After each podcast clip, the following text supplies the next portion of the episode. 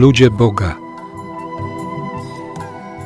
Historie ukryte w Biblii.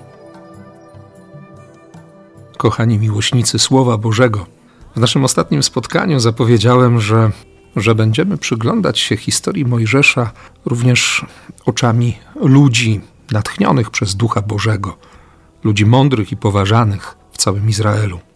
To rabini słynący z ogromnej wiedzy, niezwykłej przenikliwości i charakteryzujący się nieprawdopodobnym zaufaniem wobec Boga, mający jakby bezpośredni dostęp do Bożej mądrości. Przynajmniej tak o nich mówi historia narodu wybranego. Chciałbym zatem przytoczyć dwie opowieści. Pierwsza z nich przedstawia sen, jaki miał faraon w 130. rocznicę osiedlenia się Żydów w Egipcie. Faraonowi przyśnił się dziwny sen. Siedzi na tronie królewskim, nagle jego oczom ukazuje się jakiś stary człowiek trzymający w ręku wagę. Starzec zbliża się do niego, stawia ją przed faraonem, kładzie na jednej szali związanych w jedną wiązkę wszystkich dygnitarzy królewskich, wszystkich ministrów, znakomitości kraju. Następnie bierze małą owieczkę, kładzie ją na drugą szalę. I oto okazuje się, że owieczka przeważyła wszystkich razem wziętych dygnitarzy, ministrów i znakomitości kraju.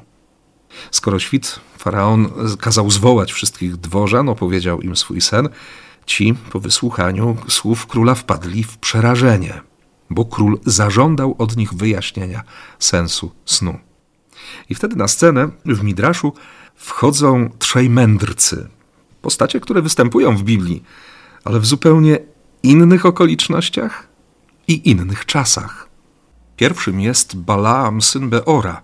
Myślę, że kojarzymy go z Księgi Liczb już z późniejszych czasów, kiedy, kiedy Izrael wędruje na pustyni. I Balak, jeden z królów tamtejszego regionu, żąda od Balaama, który jest prorokiem, złorzeczenia wobec synów narodu wybranego. Ten zgadza się, ale otrzymuje od Boga bardzo konkretny nakaz. Najpierw przez sny, a potem przez bezpośrednią obecność anioła pańskiego na drodze, którą pokonuje prorok na swojej oślicy. I nie wiadomo dlaczego. To znaczy, my wiemy dlaczego. Balaam zamiast złorzeczyć, zamiast przeklinać, błogosławi Izraela. Mówi o pełni łaski, która wyłania się właśnie z tego narodu, która jest jak światło dla całego świata. Przeczytamy o tym w 22, 24 rozdziale Księgi Liczb. Ale tymczasem Balaam tłumaczy ów sen w następujący sposób. Wielkie nieszczęście nadciąga na Egipt. Wkrótce u Żydów przyjdzie na świat dziecko, które zniszczy nasz kraj i unieszczęśliwi wszystkich jego mieszkańców. Żelazną ręką wyprowadzi lud żydowski z Egiptu. Musisz więc, królu mój, zawczasu znaleźć radę, aby uniknąć nieszczęścia. Nim ono spadnie na Egipt, należy rozwiać ich nadzieję na uzyskanie wolności. Mówiąc prościej, wszystkich należy unicestwić. Dobrze, ale co powinniśmy zrobić? pyta król. Odbyliśmy już niejedną naradę w sprawie Żydów. Niczego sensownego nie udało się nam dotychczas wymyślić. Jak mamy ich pokonać? Balaam bez zastanowienia poradził: Zwołaj swoich doradców. Wysłuchamy ich i potem ja powiem swoje. Król wyraził na to zgodę i zawołał swoich dwóch najmądrzejszych doradców: Reuela z Midianu i Hioba z kraju Oe powinny nam od razu zapalić się w głowie czerwone lampki, albo po prostu, siostry i bracia, jako wytrawni badacze Słowa Bożego i słuchacze historii biblijnych, gdzieś z tyłu głowy muszą pojawić się imiona Reuel albo Jetro, późniejszy teść Mojżesza, i Hiob, którego nie trzeba przedstawiać. Hiob z krainy Us. Faraon zadaje tym dwom pytanie: w jaki sposób mogę pokonać Żydów? Pierwszy odzywa się Reuel, czyli Jetro. Radziłbym nie zaczynać z Żydami. Zostawiłbym ich w spokoju. Już przed dawnymi laty Bóg, którego wyznają, wybrał ich spośród wszystkich narodów świata. Proszę mi wskazać takiego, co odważył się podnieść rękę na nich i uszedł kary. Nie ma takiego. Sam wiesz o tym najlepiej. Przypomnij sobie, co było z Abrahamem. Kiedy przybył do Egiptu, ówczesny faraon odebrał mu żonę, wtedy Bóg zesłał na niego chorobę. Abimeleka, króla Filistynów, również ukarał z powodu Sary. Kiedy tenże Abimelek wypędził Izaaka wraz z rodziną ze swego kraju, nawiedziła jego państwo straszliwa susza. Trwało to tak długo, dopóki w towarzystwie głównodowodzącego jego wojskami nie poszedł do Izaaka, by się przed nim ukorzyć. Kto podniesie rękę na Żydów, tego zawsze dosięgnie kara. Twój dziadek w swoim czasie postawił na czele wszystkich ministrów swego rządu Józefa. Poznał się przecież na jego mądrości i przenikliwości. Dzięki jego zaletom nasz kraj uniknął klęski głodu, stąd moja rada nie czyń Żydom krzywdy. Jeśli chcesz dalej panować w Egipcie, pozwól im spokojnie opuścić kraj i udać się do ziemi swoich przodków, do Kanaanu. Słowa Reuela wzburzyły faraona. Jeszcze tego samego dnia, jak przeczytamy w Midraszu, poniżony i wzgardzony Jetro musiał opuścić Egipt. Udał się wtedy do swego kraju, do Midianu i tam powrócił do dawnego imienia. Warto przy okazji wspomnieć, że Reuel to tytuł, natomiast Jetro to właściwe imię późniejszego teścia Mojżesza. Ale mamy jeszcze drugiego doradcę według Midraszu. Jest Hiob. Co ty nam radzisz? Hiob zastanowił się przez chwilę i powiedział: Wszyscy mieszkańcy kraju są w twoich rękach. Rób jak uważasz. Na te słowa Balaam zerwał się i odezwał głosem pełnym jadu: Wszystkie te rady są do niczego. Żydzi potrafią wykręcić się z każdej niedogodnej dla nich sytuacji. Nawet wrzuceni do ognia potrafią tak kombinować, że płomienie ich nie dotkną. Królu, mam zupełnie inną radę. Każ, aby Żydzi, począwszy od dnia dzisiejszego, wrzucali wszystkich swoich nowonarodzonych chłopców do wody. W ten sposób zetrze się ich z powierzchni ziemi. Tej próby na pewno nie będą już w stanie przetrzymać. Słowa Balaama znalazły uznanie w oczach króla i jego ministrów i został wydany dekret. A w dekrecie nakazano Żydom wrzucać każdego nowonarodzonego chłopca do rzeki. Prawo do życia przysługiwało tylko córkom żydowskim.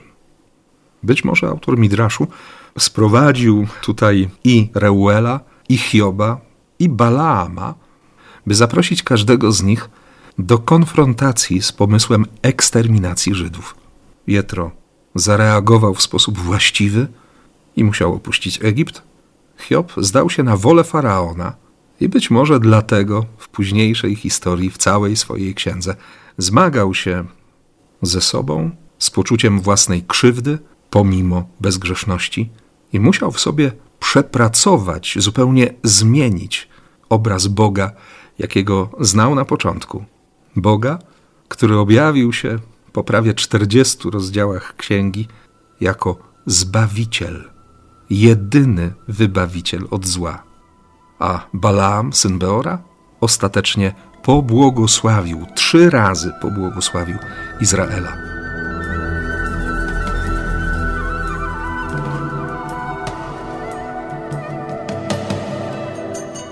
Ale mamy jeszcze inny midrasz, na który również warto zwrócić uwagę odsuńmy na chwilę e, ucieczkę, czy właściwie nakaz banicji dany Reuelowi, kapłanowi Jetro, ponieważ w tym midraszu pojawia się i on sam, i Balaam, a jest to czas, w którym Mojżesz przebywa już jako mały chłopiec na dworze faraona.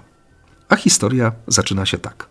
Pewnego razu podczas spożywania posiłku przez faraona w towarzystwie małżonki, królowej Alfaraonity, córki Batii, z małym Mojżeszem na kolanach oraz Balaama z jego siedmioma synami i wszystkich ministrów dworu zdarzył się szczególny wypadek. Oto nagle mały Mojżesz wyciągnął rączkę, szybkim ruchem zdjął z głowy faraona koronę i włożył ją sobie. Król i ministrowie osłupieli. Faraon szybko się opamiętał i wezwał astrologów. Wyjaśnijcie mi, co się kryje za postępkiem tego chłopca. Odpowiedział za nich Balaam. Niech król przypomni sobie sen, który niedawno temu go nawiedził. W tym to śnie była właśnie mowa o chłopczyku, który obali dynastię faraonów i zagarnie władzę w państwie egipskim. W końcowym rezultacie doprowadzi kraj nasz do ruiny. Biorąc to pod uwagę, radzę królowi natychmiast skazać tego chłopca na śmierć. W ten sposób wszyscy unikniemy niebezpieczeństwa. Ale zaraz po nim zabrał głos Jetro. I ten podpowiedział królowi: Niech faraon wstrzyma się od pochopnego przelewu krwi, zanim nie udowodnimy, że chłopczyk zrobił to w złych zamiarach. Jeśli król raczy posłuchać mnie, to proponowałbym postawić przed chłopcem dwie miski. Jedną napełnioną brylantami, drugą zaś żarzącymi się węglami. Powiemy chłopcu, że może wybrać z tych misek, co mu się żywnie podoba. Jeśli sięgnie po brylanty, będziemy mieli pewność, że koronę z głowy króla zdjął z czystego wyrachowania. Wtedy niech stanie się tak, jak rzekł Balaam. Jeśli jednak chłopiec wyciągnie rączkę po płonące węgle, będzie to znak, że zrobił to nieświadomie. Uczynił to z nieświadomości i należy go pozostawić przy życiu. Słowa Jetra znalazły uznanie w oczach króla.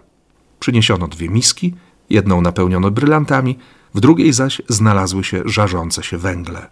Mały Mojżesz chciał wyciągnąć brylanty, ale w tej samej chwili zjawił się niewidoczny dla otoczenia anioł Gabriel i skierował jego rączkę ku misce z płonącym węglem. Chłopiec wziął mały, żarzący się węgielek i wsunął w usta. Od tej chwili Mojżesz przez całe życie nie przestawał się jąkać. Czy Bóg pozwolił, żeby Mojżesz miał ciężką mowę? Jeszcze inny z Midraszy powie, że, że dzięki temu wydarzeniu dla faraona Mojżesz był jak syn. I nawet dla uczczenia jego dwudziestych urodzin faraon obdarzył go wysokimi godnościami, sprawił mu szaty królewskie. Własnoręcznie przypiął mu do nakrycia głowy niezwykle cenny brylant. Przydzielił mu też dla osobistych posług niewolników, a do noszenia broni specjalnych giermków. Cały naród w kraju otaczał Mojżesza szacunkiem, wierzył mu i ufał. Co prawda na początku naszego spotkania zapowiedziałem omówienie dwóch midraszy, ale skoro pojawił się jeszcze ten trzeci, który zdaje się być konsekwencją opowieści o tym, jak Archanioł Gabriel pomógł Mojżeszowi we właściwym, z punktu widzenia faraona, wyborze swojej przyszłości, warto usłyszeć jeszcze kolejne zdania tej właśnie opowieści, której tytuł w przypowieściach Hillela brzmi Mojżesz jest świadkiem cierpień swego narodu.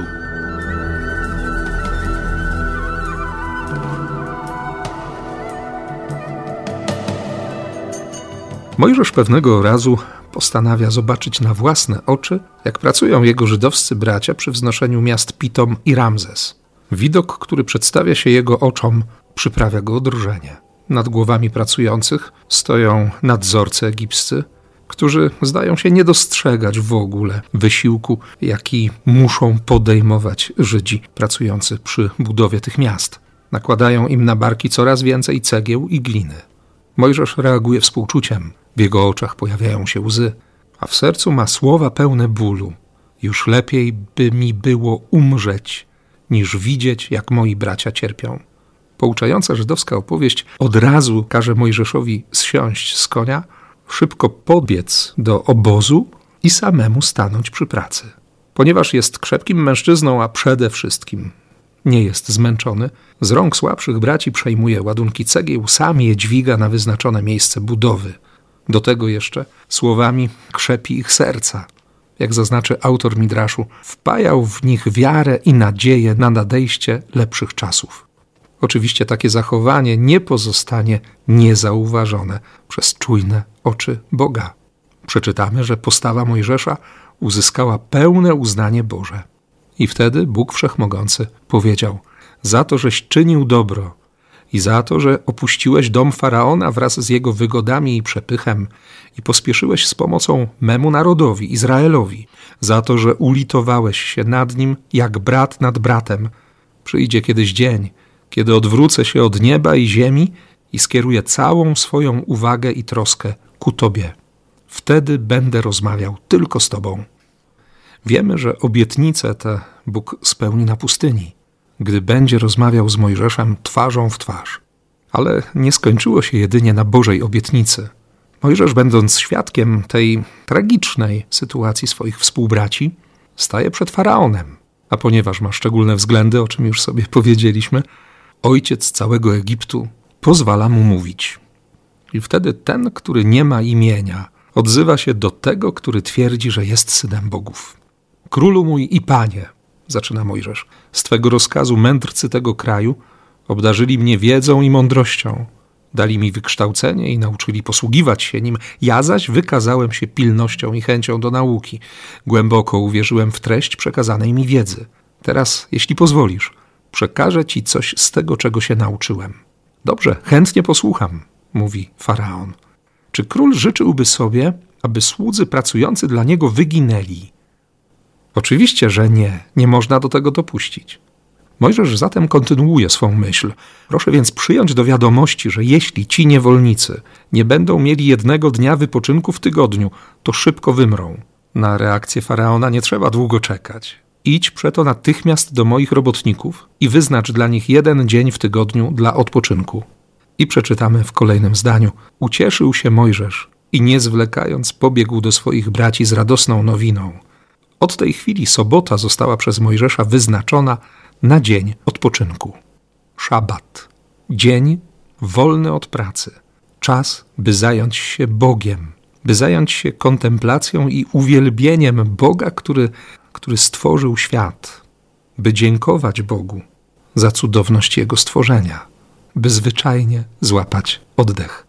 Ten, który cudownie został ocalony i wychowany na dworze faraona, teraz wykorzystuje swoją mądrość, przenikliwość, wszystko, czego się nauczył, po to, by, by pomóc swoim rodakom. Czyżby pewna historia zatoczyła koło? Wydaje się, że Mojżesz zaczyna zdobywać w Egipcie tę pozycję, którą miał wcześniej Józef. Ten w pewnym sensie bezimienny człowiek jest przez wszystkich mieszkańców Egiptu szanowany.